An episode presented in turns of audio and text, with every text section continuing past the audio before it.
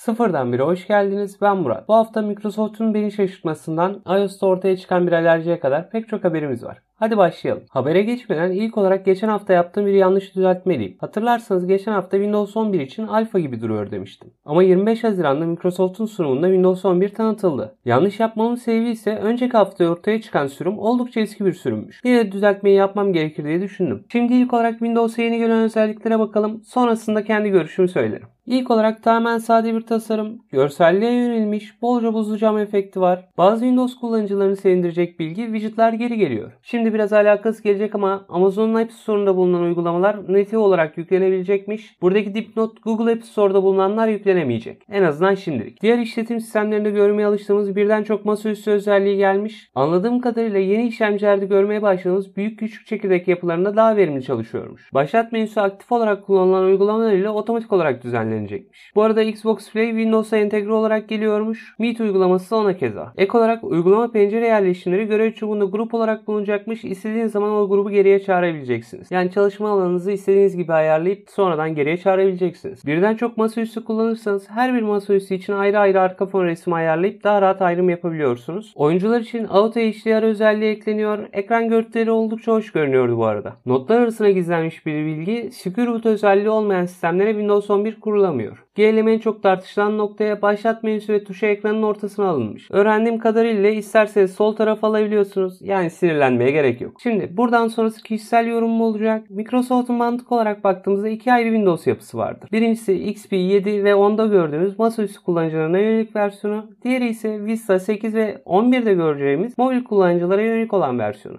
Niye böyle söylediğimi kısaca anlatmaya çalışırsam ilk versiyon daha çok kemikleşmiş kullanıcılara yönelik versiyon. Çok fazla eklentiye sahip olmayan ve kişinin bilgisi dahilinde olarak kişiselleştirdiği. Diğer yandan ikinci versiyonu ise daha çok görsellik üzerine kurulu hızlı kişiselleştirilen bir yapı ama bir türlü kemikleşmiş kullanıcılara cazip gelmeyen bir yapı. Örnek olarak Windows 8'deki tam ekran başlat menüsü mobil ürünlere alışmış kullanıcılar için vazgeçilmez bir yapı iken kemikleşmiş kullanıcılar için oldukça iticiydi. Kafamdaki soru acaba Microsoft bu kalıbı Windows 11'de kırabilecek mi? Diğer açıdan pek çok kullanıcıyı memnun edecek olsa da IT departmanında çalışanların ufak çaplı kalp krizi geçirmesine sebep olabilecek Android uygulamalarının yüklenebilmesi olayı var. Normalde oldukça güzel bir sistem. Hayatı çok rahatlatacak. Ama diğer açıdan güvenlik açığı da oluşturacak bir sistem. Şimdi bütün bunlardan sonra akla gelen soru şu. Acaba Microsoft bu sefer genele hitap eden bir sistem geliştirebildi mi? Açıkçası pek umutlu değilim. Sebebi ise herkesin kullanım alışkanlıkları farklıdır. Mesela kimisi sade sistemler ister, kimisi cep telefonlarından alıştığımız tek uygulamanın bütün ekranı kapladığı sistemleri tercih eder. Böyle bir kullanıcı elipasinin tamamını mutlu edecek bir sistem yazmak neredeyse imkansızdır. Bazılarınızın Linux veya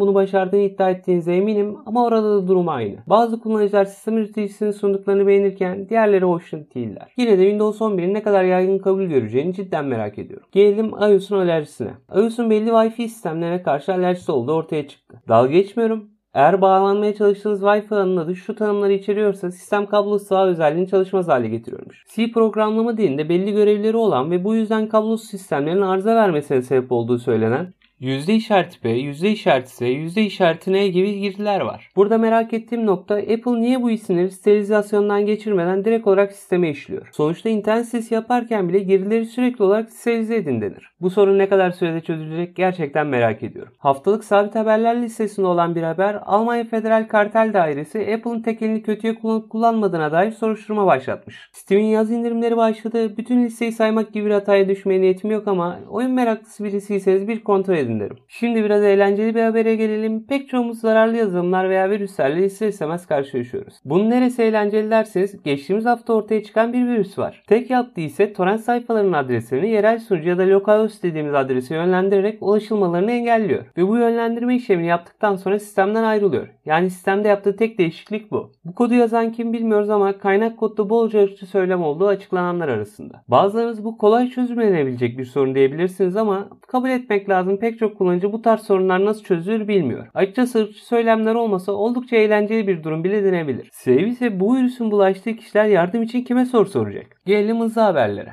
McAfee antivirüs programının sahibi John McAfee'nin vergi kaçakçılığı suçlamasıyla Amerika Birleşik Devletleri'ne iade edilmeyi beklediği İspanya'daki hücresini intihar ettiği açıklandı. Instagram önerilen gönderiler sistemini denemeye başlamış. YouTube internet sitesinin hızlı arama özelliğini aktif hale getirdi. Arama barının altında tavsiye edilen başlıkları görebilirsiniz. Avrupa Birliği Rekabet Kurulu Google hakkında yeni bir soruşturma başlatmış. Soruşturmaya konu olan sistem ise Flock sistemi. Bu sistem Chrome üzerinde 3. parti yazılımların kişisel verileri toplamasına engel olan sistem. İrlanda Turizm Kurulu ülkenin tanıtımı için Ubisoft ile anlaşmış. Mantık olarak ise Assassin's Creed Valhalla için gelen ek pakette bulunan mekanların canlı halini görmek isteyenleri bekliyoruz diyorlar. Electronic Arts Golf Clash oyununun geliştiricisi Playdemic'i 1.4 milyar dolara satın aldığını açıkladı. NFT pazar alanı olarak hizmet veren Rarible 14.2 milyon dolar yatırım almış. Facebook Oculus sanal gerçeklik gözlüklerinde reklam göstermeye başlamış ve son olarak Cyberpunk 2077 Sony Play Store'a geri dönmüş. Bu haftanın Epic Games'teki ücretsiz oyunları Horizon Chase Turbo ve Sonic Mania. Bu haftalık benden bu kadar. Eğer bu konularla ilgilenen tanıdıklarınız varsa paylaşırsanız sevinirim. Haftaya cumartesi ben yine buradayım. Beklerim.